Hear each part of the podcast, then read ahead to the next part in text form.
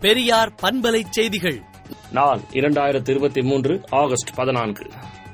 ஏற்கனவே போதிய சட்டம் நடைமுறையில் உள்ளபோது ஒன்றிய பாரதிய ஜனதா அரசின் மூன்று புதிய குற்றவியல் மசோதாக்கள் தடா கொடா விசா சட்டங்களை விட கொடுமையானதாக அமையாதா என்று திராவிடர் கழக தலைவர் ஆசிரியர் கி. வீரமணி அறிக்கை விடுத்துள்ளார். எழுபத்தேழாவது விடுதலை நாள் விழாவையொட்டி ஆளுநர் மாளிகையில் நடைபெறவுள்ள தேநீர் விருதினை புறக்கணிக்கிறோம் என முதலமைச்சர் மு க ஸ்டாலின் அறிவித்துள்ளார். மாணவர்கள் வாழ்க்கையில் விளையாடுகிறது ஒன்றிய அரசு என்றும் நீட் தேர்வு ரத்து செய்யப்படும் காலம் விரைவில் வரும் என்றும் அமைச்சர் உதயநிதி ஸ்டாலின் கண்டனம் தெரிவித்துள்ளார். திருப்பதியில் செம்மரம் கடத்த முயன்றதாக தமிழ்நாட்டை சேர்ந்த 48 பேர் கைது செய்யப்பட்டனர். மனித கழிவுகளை மனிதர்களை அகற்றுவதை ஒழிக்கும் வகையில் ரூபாய் ஐம்பத்தி நான்கு கோடியில் சுத்திகரிப்பு இயந்திரங்கள் கொள்முதல் செய்திட தமிழக அரசு அரசாணை வெளியிட்டுள்ளது.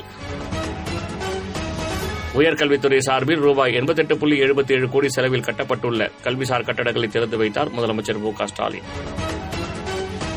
பேராசிரியர் முனைவர் மா நன்னன் அவர்களின் நூல்கள் நாட்டுடைமையாக்கப்பட்டு அன்னாரின் துணைவியார் நா. பார்வதி அம்மாள் அவர்களிடம் நூல் உரிமை தொகையான ரூபாய் பத்து லட்சத்திற்கான காசோலையை தமிழ்நாடு முதலமைச்சர் மு ஸ்டாலின் வழங்கினார். வெற்றிக்கும் தோல்விக்கும் இடையேதான் வாழ்க்கை என்பதை மாணவர்கள் உணர வேண்டும் என டிடிவி தினகரன் தெரிவித்துள்ளார். நாட்டின் பிரிவினையின் போது உயிர் தியாகம் செய்த இந்தியர்களை பக்தியுடன் நினைவு கூறுவோம் என பிரதமர் மோடி தெரிவித்துள்ளார்.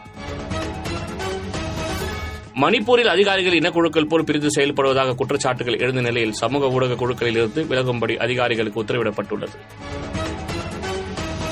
கர்நாடக அணைகளிலிருந்து காவிரி ஆற்றில் பத்தாயிரத்து இருநூற்று நாற்பத்தி மூன்று கனஅடி தண்ணீர் திறக்கப்பட்டுள்ளது.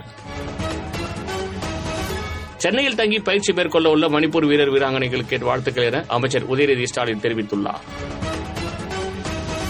காஞ்சிபுரத்தில் பதினேழாம் தேதி பள்ளி கல்லூரி மாணவர்கள் பெண்களுக்கு குடற்புழு நீக்க மாத்திரைகள் விநியோகம் செய்யப்படும் என கலெக்டர் தகவல் தெரிவித்துள்ளார்.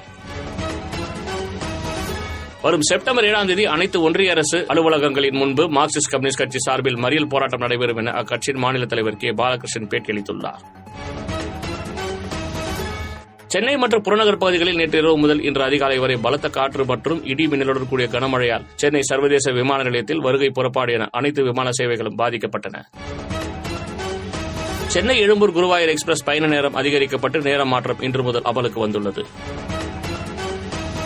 கிருஷ்ணகிரியில் சூளகிரி அருகே நள்ளிரவில் கார்கள் நேருக்கு நேர் மோதிய விபத்தில் இரண்டு வாலிபர்கள் உயிரிழந்தனர். மேலும் ஐந்து பேர் படுகாயப்படைந்தனர் விடுதலை நாளேட்டை விடுதலை டாட் இன் இணையதளத்தில் படியுங்கள்.